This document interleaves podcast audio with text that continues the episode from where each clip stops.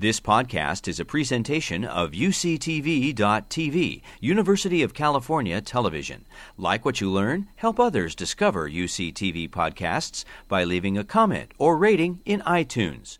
I think when you're talking about investing in the future, you have to be talking about youth because the future belongs to young people. And when you talk about youth, you need to talk about those who have um, disadvantages, not just those who are succeeding and doing well. Um, there are a lot of people that um, don't quite fit into society's norms. They slip through the cracks, become marginalized, and get lost.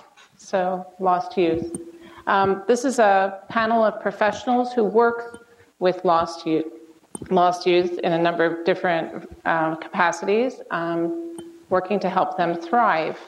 And I'm sure you guys haven't all read through your programs yet, so I'd like um, each of the panelists to take a minute to introduce themselves and say a little bit about the kind of work they do and the population they work with. Laura. Good morning. My name is Laura Bishop, and I'm a full time substitute teacher for San Diego County's Office of Education, Court, and Community Schools. I recently um, obtained my Master of Arts in Education with a focus on learning and teaching, and a master's thesis on insecure maternal attachment during infancy as a risk factor of male juvenile delinquency. Um, I am extremely passionate about this special population, and I'm excited to be here with the other amazing panelists and our amazing moderator. And I look forward to sharing my um, passion with you guys today. The schools you work for, the the juvenile court schools, those are kids that are incarcerated? Yes, so with the juvenile court schools, those are the students that have been incarcerated at one of the juvenile detention centers. And the community schools are not are your local, like La Jolla High. Exactly. The community schools are students who have either been referred by social service agencies or probation. So they have previously have attended regular traditional schools, and for whatever reason, either uh, truancy, social factors impacting them from actually being successful in those schools, they've found alternative arrangements with these community schools through um, the County Office of Education. Okay. Just yeah. wanted, because I wasn't sure that everybody would know what those were. Thank you. Okay. Good morning. I'm Debbie Rodriguez. I think I'm the matriarch up here in terms of experience, maybe, or years in the field. Um, so I've spent more than 30 years in health and human services um, in a variety, with a variety of populations and in a variety of settings, much of it youth, not all of it youth. I've worked with um, young people who are homeless, um, who have challenges of mental health, who are addicted, who are impoverished, who have been incarcerated, um, etc. And um, I loved hearing about the developmental goals because when I think about um, how we treat individuals, not just how we treat systems, if they're not integrated, it's not successful. And so I think about the, the youth that we serve and the multiple um, risk factors that they bring to the table. And if we expect them to fit into communities' norms instead of meeting them where they are, um, I don't think that we will uh, be terribly successful for the long haul. So I'm really excited uh, to speak with all of you today and to hear your thoughts on the matter as well. Like a magician. Hi, everyone. My name is Nathan Brunetta, and I'm so fortunate to be one of those lost youth that Laura mentioned that's made it out of a broken system and found their way back to living through the heart. And for the last eight years, I've been able to have an education in holistic health for mind and body, also in life coaching as well. And more specifically, for the last three years, I've been honored to work with an organization here in San Diego called Just in Time for Foster Youth, where their mission, there we go, their mission is to help connect these young people to a caring community like all of you. And that's so desperately needed because that's part of what propelled me out of this broken system and into this amazing future that we're all going to create together. And hello, my name is Mariette, and I uh, am the founder of a nonprofit called Brilliance Inside. Because I truly believe that each and every single one of us, no matter who we are, has brilliance inside. And um, I founded Brilliance Inside after stepping into uh, prison about four years ago Donovan State Prison, which is our local prison here down by the border. and uh, and organized a TEDx event inside Donovan State Prison, and a uh, project that was just a side gig that turned into a life calling of not just empowering.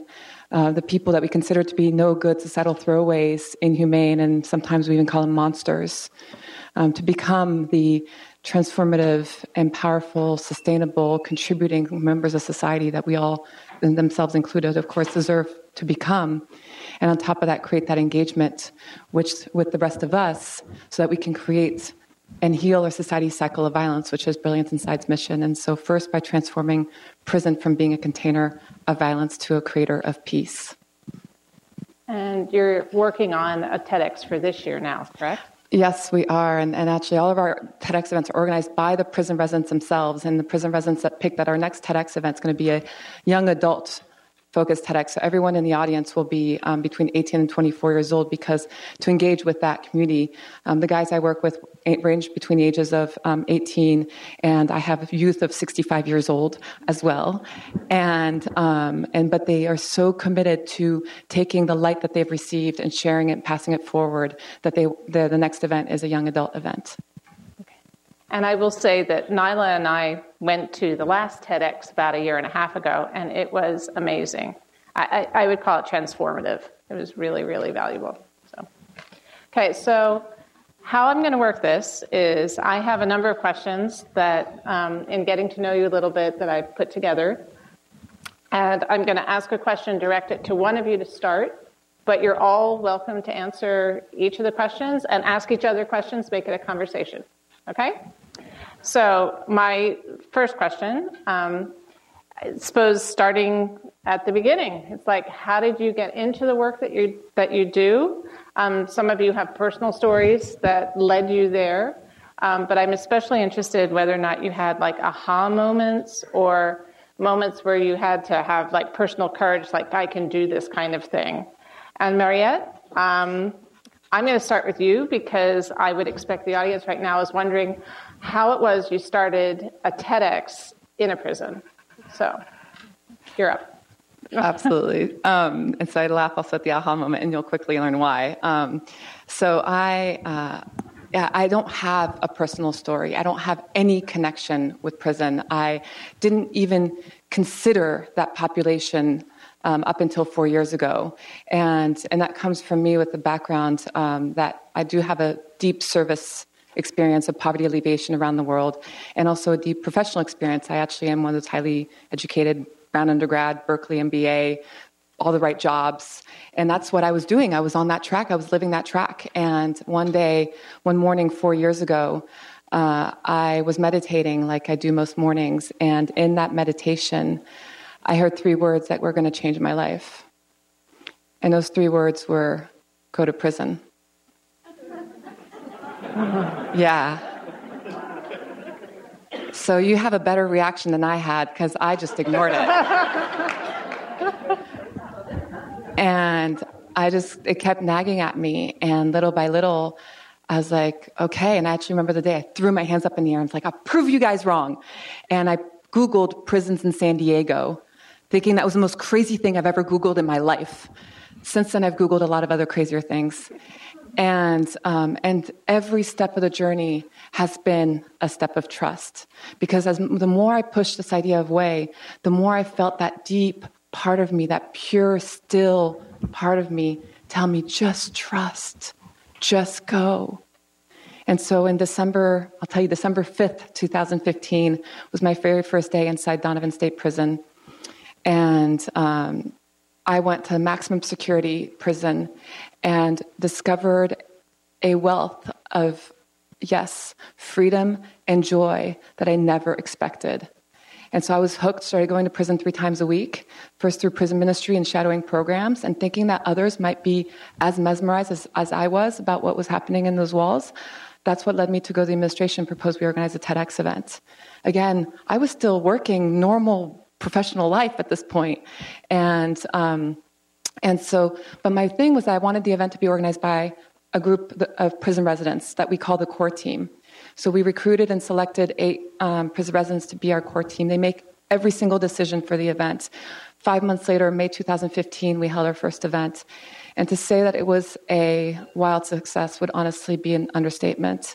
It transformed the core team, the prison residents in attendance, the yard, the prison administration, the people in attendance. There's one moment that I'll just spend a second on because it's yet another aha moment for me. Was at the end of the event, we closed with a big 250 person closing circle because there's 100 people that come in from the outside, engage with 100 people from the inside. And we're all in this big circle of insight sharing. And I wanted to call forward the core team that had been invisible that whole time, actually running the event. And, and as I do and, and describe um, what they've done, um, let me say to make this to, to, for people who've never been to prison can understand. Um, one, this is a group of tough guys. Tough guys. Don't hug. And two, race is the greatest divide in prison. Crossing that divide gets risk getting people seriously hurt and killed.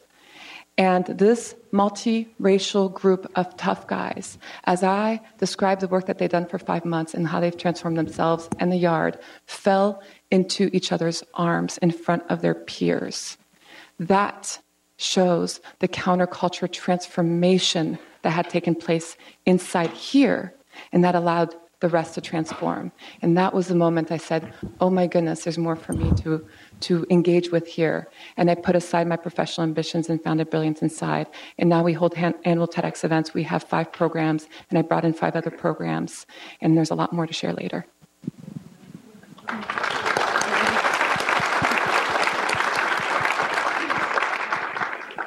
So for me, I can go. Um, I remember the moment. It was it was nine years ago, and I had already had a career in sales for over seven years in high pressure sales. Which, if any of you have had that, you know what it's like. And I remember sitting at the beach, and my life was in this turmoil. I was looking out at the ocean during sunset, and just having the deepest cry that I've ever had, not knowing what to do with my experience, knowing that something needed to change. And I recognized in that moment that there was one of two ways that I could go. I could either continue the path that I was on and be completely miserable and well paid, or I can do something different. And it was in that moment where, to Mariette's point, I just let go and started to trust. And I knew that in order for me to really do what I wanted to do, which is to impact the world and to make it a better place, I had to go ahead and work with the population that I came from because that was near and dear to my heart. And I saw how much potential there was, not only in myself, but all of the young people. So I started pulling that thread of the heart, and I formed my own company, KIP, which stands for Keep It Positive. And it's the idea that if you have the right perspective, to Lindsay's point, then you can learn from everything. And that led me to Just in Time for Foster Youth, where I felt for the first time that I was connected to this caring community.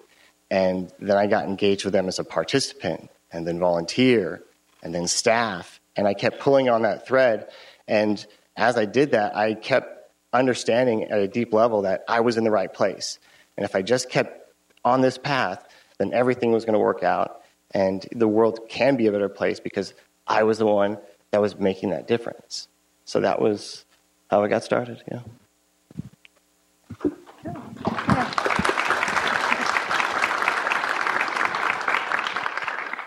So I had no aha, um, but I can't remember ever wanting to do anything else, ever.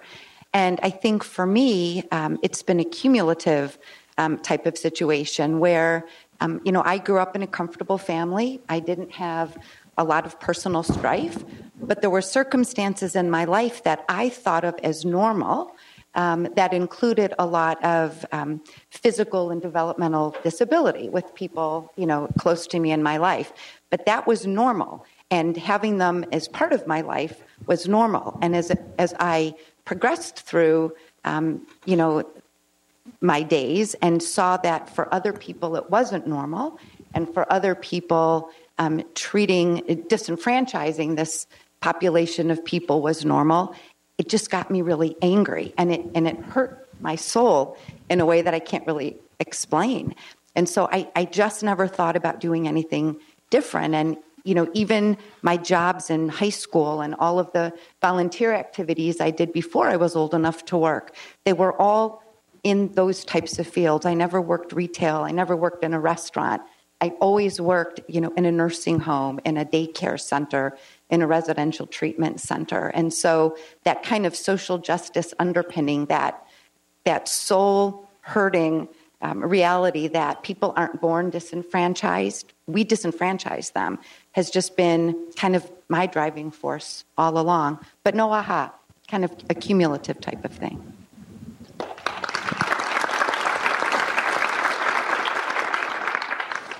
So, my aha moment was becoming a teacher altogether. I'm a product of two retired teachers. I never wanted to be a teacher at all. So, never say never. Um, I got a bachelor's of arts degree in criminology and justice studies. I had a goal of going into social work. Um, I was a little bit discouraged to find out and to be discouraged by others that you're never going to make anything being a social worker. But my passion was for helping people. Fast forward a few years, I struggled with my own mental health and substance abuse. And that was something I never in a million years thought I would be going through myself. I had a very good family growing up, very kind, very caring. I was fortunate. All the factors that influenced me were my own influences on my own life. And so after college, I worked and I just thought I was going to be someone working as an executive assistant, a personal assistant, helping people. I thought that was helping people. Well, after going to rehab and finding the time that I invested in myself to be extremely rewarding, beneficial, and empowering for myself, I found my way back to helping others. So I started out substitute teaching um, while I was in the process of getting my own teaching credential. And as a substitute teacher, typically traditional schools don't work during the summer. So for me, I'm like, okay, what am I going to do? The juvenile court and community schools go year round. So with that opportunity, I'm always up for a challenge. I'm, I'm like, I'm going in. I'm going into the detention centers. I'm ready to do this. I'm going to work with uh, kids, students who really need that help. And I walked in there it was the most challenging thing I have ever done in my life. I have six foot two guys, and I'm primarily working with the males. I'm five two. And I went in there, and at that moment, the first few days were not easy. The first few weeks were not easy. But because of the nature and the vicious cycle, students and kids, they return. They come in, they go out, and you see the same kids. So I've been doing this for the past three years, and in doing that, I have seen those same kids in and out of the system. I've developed a relationship with them. When I see them outside, when they transfer to the community schools, a select few will come up and give me a hug. And those are those aha moments for me is the fact that I've made an impact in their lives, and more so, they've made an impact on my life. Thank you. That, that segues in really good to my next question because I was going to ask about challenges. Because, you know, teenagers, those teen years, young adult years, they're challenging to live through, they're challenging for parents. Um, and I would think if you add that extra stress of huh, being incarcerated or, you know, all, all of the client mental health, all those issues, that's added stress that makes the work you do even more challenging. So I wanted to know what the challenges were um, and then how you how you help the, the students, in your case, um, grow and succeed. So, definitely the challenges um, being confined in the detention center. So, you have, again, primarily my work has been done with the males. You have adolescent males who are kind of cooped up that have the urge to run around to get up. Well, when they're in the classroom, they're not supposed to be getting up, and if so, it's one at a time, asking permission, Again, not all of them will follow that, but as a constant reminder. So, with these youth, it's challenging because you're in a classroom, typically 15, I think the max is 15 or 16 to one adult. You'll have officers who are outside the classroom that, if need be, you can call and they will come right in. You can push a button and they'll be there. But it's 15 or 16 um, adolescents with myself. And so, again, developing that relationship that was the initial challenge in the beginning. And I took um, a bit of great advice from a veteran teacher who told me just stand back and observe. You will learn so much just standing back and observing. So initially, the teacher and me, you know, good morning, how are you? They don't want Susie Sunshine in there. Miss Bishop is not what they want in there. They are looking at her like, mm hmm. And so when I walk in in the morning, I do say good morning, but I also stand back and I like to give them a few minutes because I know in the morning I need my coffee. I need to wake up a little bit. And I remind myself what I need in the morning is probably the same thing they need. And then we start up slow. I acknowledge that they are in the classroom, that we're not just here to get started going right into the work that we're doing, that I care about how they're doing and their well being. So it's good morning, how are you? And while I'm passing out pencils, I acknowledge each student. There's only 15 in there. I've been in classrooms where there's 42 students. I definitely can make it a point within the first 15 minutes to say good morning, ask how are you. Sometimes I get a good morning, Miss Bishop. I get good morning, Miss B. Hey, I get all sorts of different responses. Sometimes I get a grunt. I can work with that. I can work with a grunt. Um, we're getting somewhere. I sometimes have heads down my goal is okay, if we can have that head just a little bit up by the end of the period. So, definitely the challenge is building those relationships with the students, being confined in the detention center. Um, I think another challenge is me being a female working with males. I have sisters. I have never had brothers. I don't know anything about teenage boys.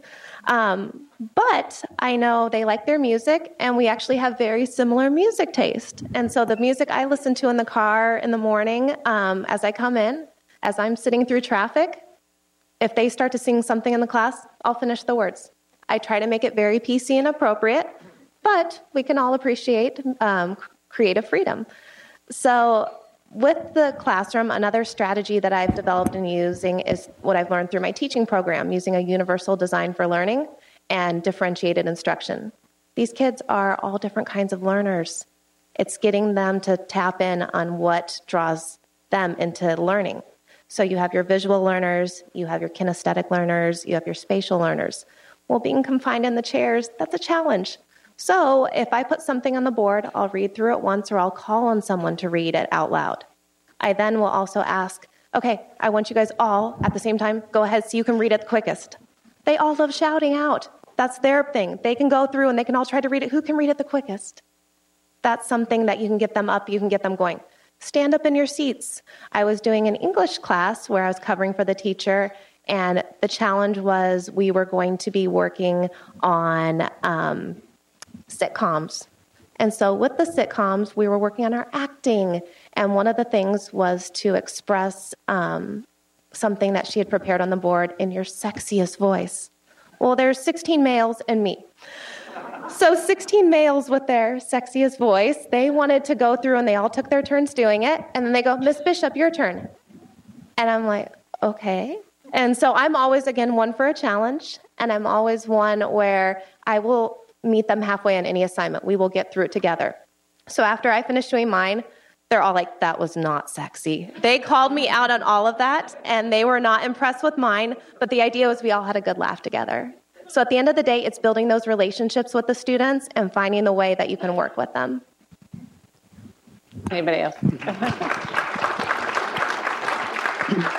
I'll, I'll, just say that I think an enormous challenge, probably for all of us and the people we work with, is the um, stigma that's still really attached to so many of these challenges and this tendency through really misinformation to blame the victim. And so, um, a, lot of the youth that we're working with and adults that we're working with, kind of by the nature of um, their illness or their circumstance have burnt a lot of bridges.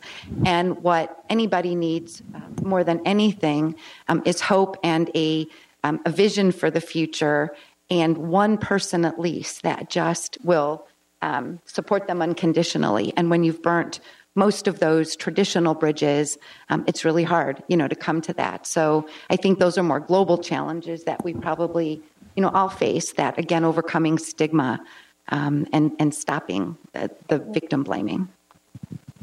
Uh, I know for me, when I was growing up in school, one of the things that I hated to hear was, You have so much potential. That's all I would hear. You have so much potential. And it drove me crazy because I couldn't see it.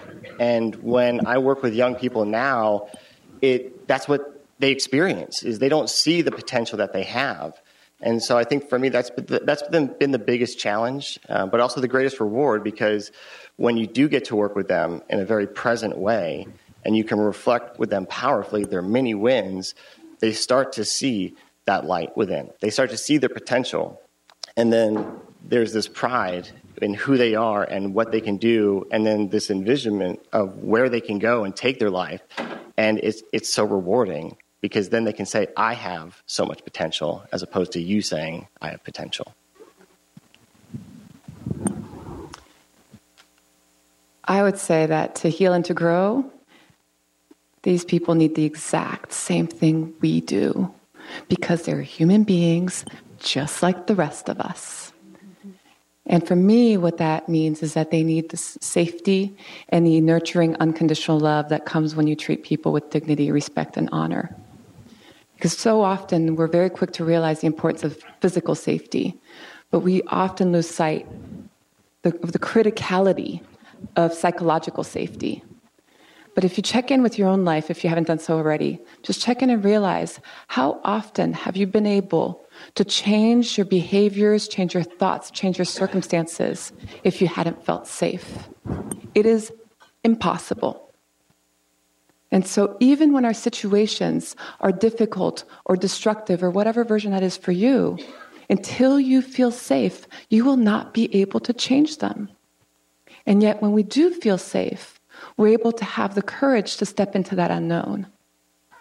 And so that's what we do. We create this safe space where people get to step into that brilliance. And for me, that brilliance is that divine spark that each and every single one of us has. And I believe that we create the safe space by seeing it in others. Now, I agree with Nathan. It's not by telling them that we see it in others, it's by having them experience that we see it in them. In them. And when we do that, just magic shows up because the fact of the matter is, you know, when, when we, each of us, and have it be the you know, prison residents or, or the at risk youth or, or each of us, when we act up and are rebellious, it is just a like a scream to be and a desire of an expression of wanting to be seen and to be heard. A part of us is not being acknowledged. So can we recognize that? And when we see someone in reaction, try to figure out what is that part of them that needs to be seen and heard right now. That's how we create safety for ourselves and for those around us.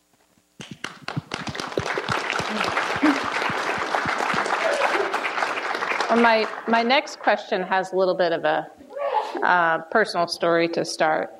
So, a long time ago, I was a PhD clinical psychology student. And full disclosure, I was all but dissertation when I quit, so I'm not a psychologist. But um, my last internship was at the San Diego Sexual Abuse Treatment Center. And some of you know because I've spoken at previous summits that I am an incest survivor myself. And um, that internship, boy, was that a challenging, challenging year. And I don't think I could have gotten through it if I hadn't had a really good therapist, a uh, on-site supervisor, a school supervisor, and a loving, caring husband at the time. So I have, you know, thinking about the populations you work with, um, I was, and the stress they're under, and some of you have your own personal stories. I was wondering um, whether or not the work you do ever triggers emotional um, conflicts, issues in you, and then what you do to keep yourself um, whole and healthy. And Nathan, I want to start with you because you're the population you work with um, mirrors so much of what your personal experience was. So. So easy answer, yes. Uh, it's, it's, super easy to get triggered. Um, for me, I've decided to look at triggers as opportunities to reflect on myself and to Mariette's point, what's going to create that safe and courageous space within me so I can heal. So I do have more of an objective standpoint when it does happen. Um, but I also recognize the importance of having a supportive community you have to have people around you that believe in you and your why for what you do. Because when you do go through those experiences and when it is emotional draining, it's those people that are going to help you through that valley. And that allows you to then reach your peak again and keep going and keep doing what you love to do. and believing in why you do what you do. Uh, the other thing I think is really important is when you do recognize those triggers, don't run from them. Because when you run from them, it's just going to create this big, heavy train that you have to drag for the rest of your life until you decide to use it as fuel and then go forward. And that has been really powerful in my own experience. So I always encourage people to ask yourself, what can I learn from this? What meaning can I pull? Because the moment something has meaning, it's not negative anymore. It's actually really positive, and it propels you forward. So uh, my interesting, it, it wasn't really personal triggers, but it was uh, triggers as it related to my kids. And so uh, when my kids were kind of in that, um, you know, middle school, high school, going off to college period of time, I was working a lot with mental health and addiction, uh, particularly in um, that kind of age group. And um, until I figured out that I needed to build some type of firewall uh, between the work I was doing and the type of mom I wanted to be, um, I was convinced that every time you know one of my kids came home and slammed the door to his bedroom and didn't want me to get involved, that he was clinically depressed and needed some type of intervention. Or when there was a party on a Saturday night and um, a group of their friends were drinking beer underage, you know, I was convinced that um, they were all going to become addicts. And it, you know, it sounds humorous, but it really affected them and it made them almost very angry about the work I did. You know, mom, just because of the people you work with doesn't mean drinking a beer is going to make me an alcoholic. And I really needed to develop a balance between um, what I knew was possible um, and the types of kids that I had and the types of support they needed from me to keep the family healthy uh, during those times. So, um, so I feel like we can tag team because I. So, like Nate said, Nathan said, um, I. So to me, with this question, it's like there's the seeing how the things weigh us down. Because let's be honest, I have developed a lot of protective and healing activities for myself because I work in a very dark and violent environment. And but what I um, see is that as much as that darkness and destruction can be a burden, for me, it's been a blessing. I have learned so much. And I always say, even with my Brown undergrad and my Berkeley MBA, my greatest teachers, bar none, live in prison. And one of the greatest things I've learned from them um, is that I've been able to learn how to love more deeply and more unconditionally. Because the very first day I stepped into prison, I met this guy and he's telling me, like I said, his life story in about 15 minutes, including the gang affiliations that he had and the fact that he murdered seven people and attempted murder on two others. So try hearing that without judgment. And about a year later, later excuse me, I'm um, t- talking to someone, and for the very first time, I usually don't know what the guys are in for. And for the very first time, this guy tells me that he's in for aggravated rape which in my worldview is worse than murder. And I felt myself, bam, push him away and complete, create complete distance. And he was no longer part of my world. And then, like, kind of ask myself, can I allow the human being I was seeing right before I knew that come back in and receive that and bring down that wall? And then, uh, shortly after that, I met someone else who described to me one of the most heinous crimes, I would arguably the heinous crimes I've ever heard in my life that he's done. And yet, in each one of these people, I saw a human being that was craving to be loved. I saw this child that needed to be heard. I saw this spirit that had been stifled. And when I was able to see the human being, the child, the spirit, well, I'm able to love both extremes of that individual and the entire spectrum in between. And that's, I think, where magic happens. Because when I'm able to see the brilliance in someone, well, guess what? They live into that brilliance. And then they become unstoppable and become that light and be, felt, feel compelled to start sharing it with everyone. And so that's the magic I get to witness every day. And that's why, to me, this darkness and this destruction and this violence has turned out to be a gift for me and hopefully with, for everyone that I have the joy and pleasure of engaging with. And, do you want to? I can just add one uh, thing to that to piggyback off Mariette. That's I see the kids and I see them as children, and I hear as much as I try not to what they've done, and some of it is extremely heinous, way over anything I can imagine. But at the end of the day, that is someone's child, and before I walk in at one of the sites I'm at, it's the last classroom. You walk through the main gate at the front, you go through security at the front, you get your key, you go through another three security doors. Walking all down the hallway to the last door on the left, there's a little sign and it says, Imagine if this were your child. And I look at that every time and I do. I'm like, this is someone's kid. And they're still a kid, even regardless of what they've done, they're a child. And it's it's hard sometimes when you hear the things they've done you do look at them different. It's human nature but they still have room to grow and change. And i think i take those triggers and the negativity and you look at the bright side of it and what can you do with it from here on out? Okay. This one for you debbie. Mm-hmm. there's so many ways that we can invest in the future. We can have you know um, time, energy, money.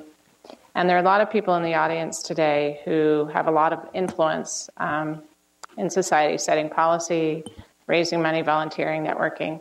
You have the longest view on the panel and worked in a, a variety of settings. What would you say the social agencies need most to, um, to be successful? You know, it's so tempting to say that um, we're all under resourced and that money is the answer. Um, and I won't say that it isn't an important um, part of the equation. But, but I think for me, what's, what's been most challenging over the long haul is that um, when you're talking about the individuals that we're talking about, um, one system isn't the answer. They need multiple resources.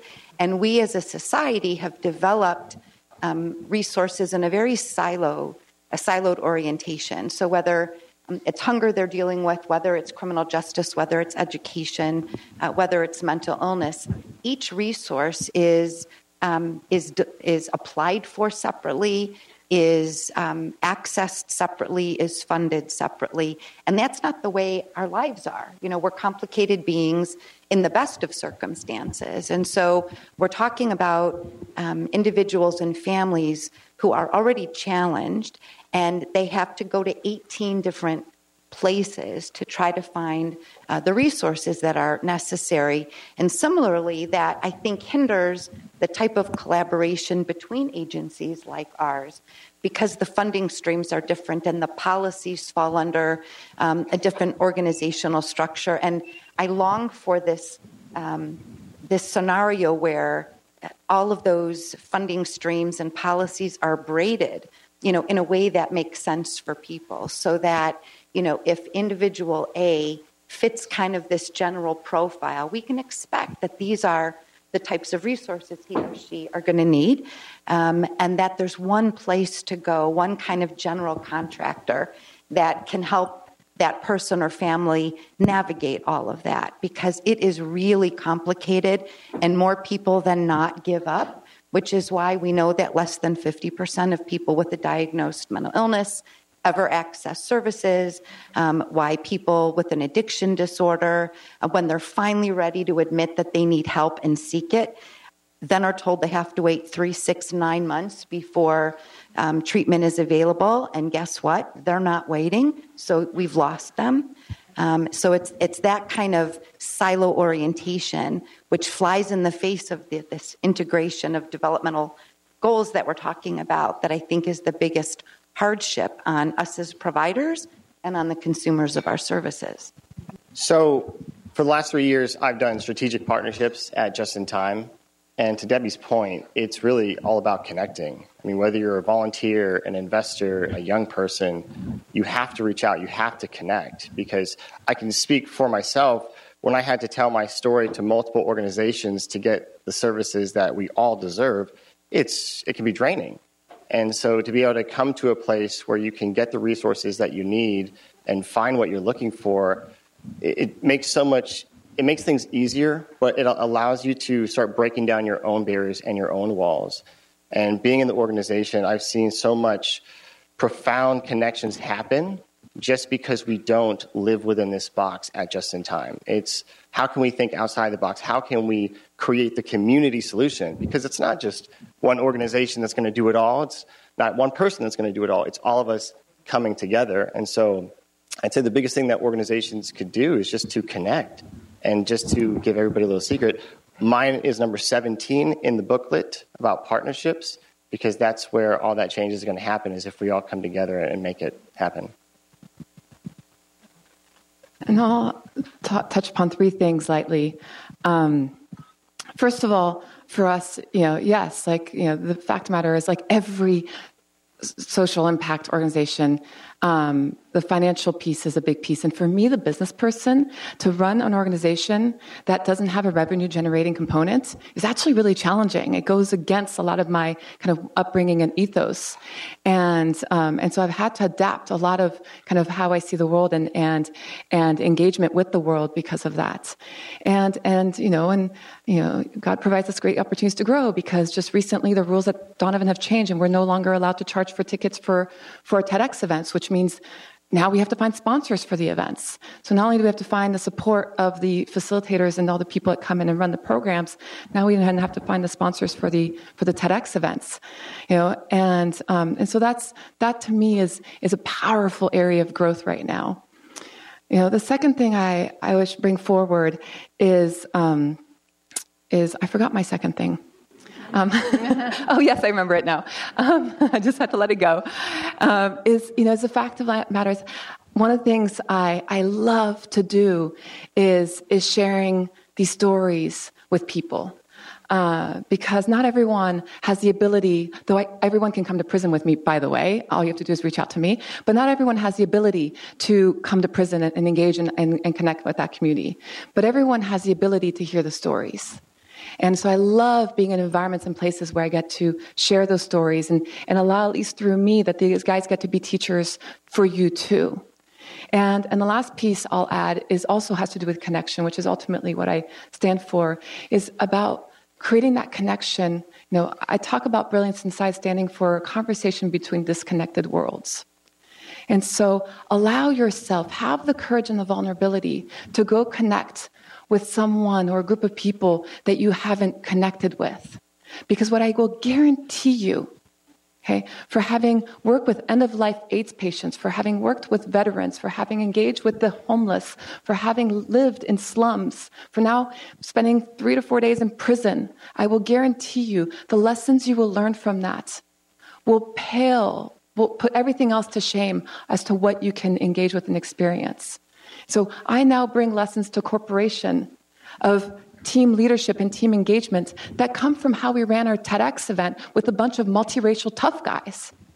That's the power of cross connection between our worlds. That's why I'm so passionate about creating these conversations between disconnected worlds. And I'm going to say we, we just have a few minutes left. So, is there anybody in the audience who has questions? So I'm a mom of a 15, 13, and 9 year old, and they attend public schools, and you know they often will interact with kids, or even you know bring kids home that I know from my perspective um, have some issues in their home. So I'm wondering if you have an actionable step for me as a parent to engage those kids, and while they're in my presence, let them know they're special but also for me to kind of dialogue with my child about how they can make them feel special and kind of bring them along without um, looking down or, or that sort of thing.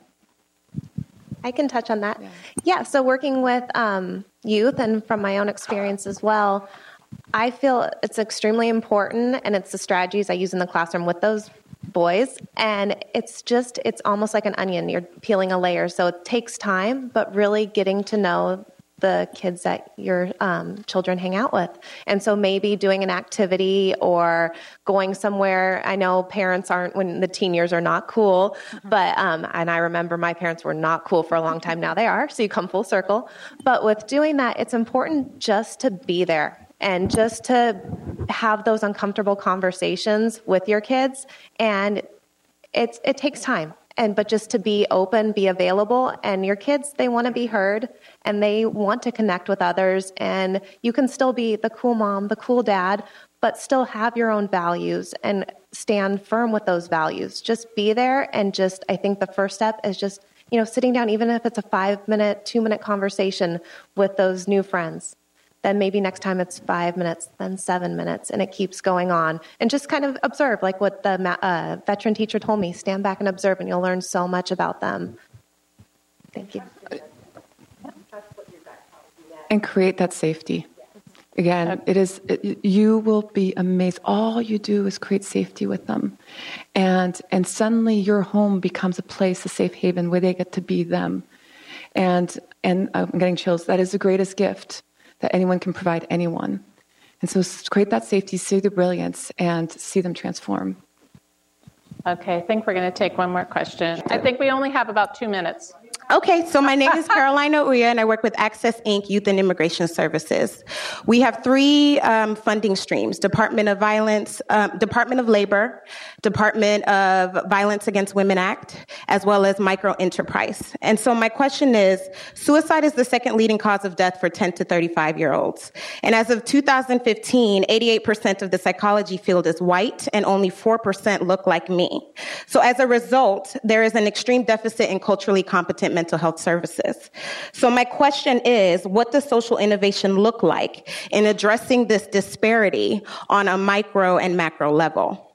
And then my second question, um, especially for you, uh, Debbie, um, having HHSA experience, is uh, we are a County of San Diego Live Well partner, and so we're, you, as you know, it's uh, focused on creating a healthy, safe, and thriving San Diego County. So, what do you believe we could do to leverage the leadership and infrastructure that's being built, um, especially when it comes to partnership to address mental health stigma?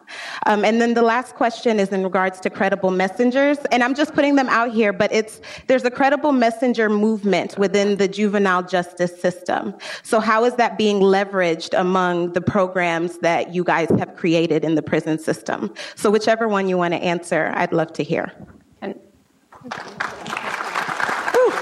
and this is why there'll be a fifth annual global summit next year. so very quickly, I, I, will start with the second question that you asked. Um, Oh my gosh. Hold on a minute. So, so oh, oh you're there? Yes. So I, I think, um, you know, one of the best ways to create um, credible, meaningful, culturally competent change is to engage the community and consumers of those services or potential services in the planning. And we just, we, we don't do that well.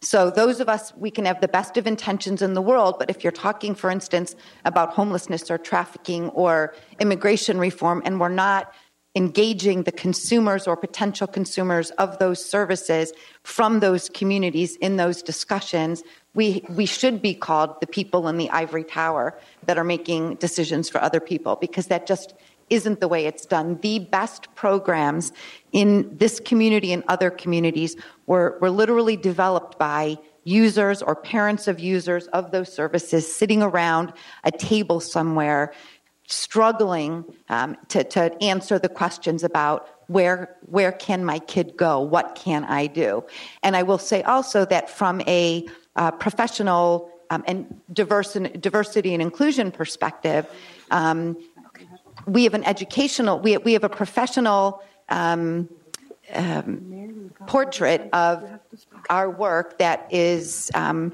it, it's marginalized in and of itself so you know you talked about um, Laura, not thinking you weren't going to earn a lot of money. The work that we do tends to be deprofessionalized and underpaid. And so, particularly communities of color, for whom many might be engaging in higher education for the first time and taking on a lot of loans in order to be able to do that, they're going to be looking for career options that pay them back for that investment. And this is perceived as not yeah. one of those professions. And so we're, we're not seeing um, a diversity of people entering schools of social work, schools of education, getting advanced degrees, and it's, it's and terrifying. To... I am a white woman, highly educated, who like doesn't even know what pot looks like you know, and has had no involvement in the criminal justice system. And yet, here I am doing this work in prison where 80% of my guys are black. Okay? And, um, and why? Because my role is not to define and develop a program. My role is to hold a safe space where they get to become who they're meant to become. And as long as soon as I'm able to step into that role and realization that I am here to create the safe space so that it is the perpetrators of the cycle of violence who actually can be the ones that heal that cycle. That's when I've stepped into who I'm meant to be. And that's what I want each of us to be. Not try to think that we're here to solve the problem. Allow those who are at the center of the problem to solve the problem. Yes, thank you. You've been listening to a podcast by University of California Television. For more information about this program or UCTV, visit us online at uctv.tv.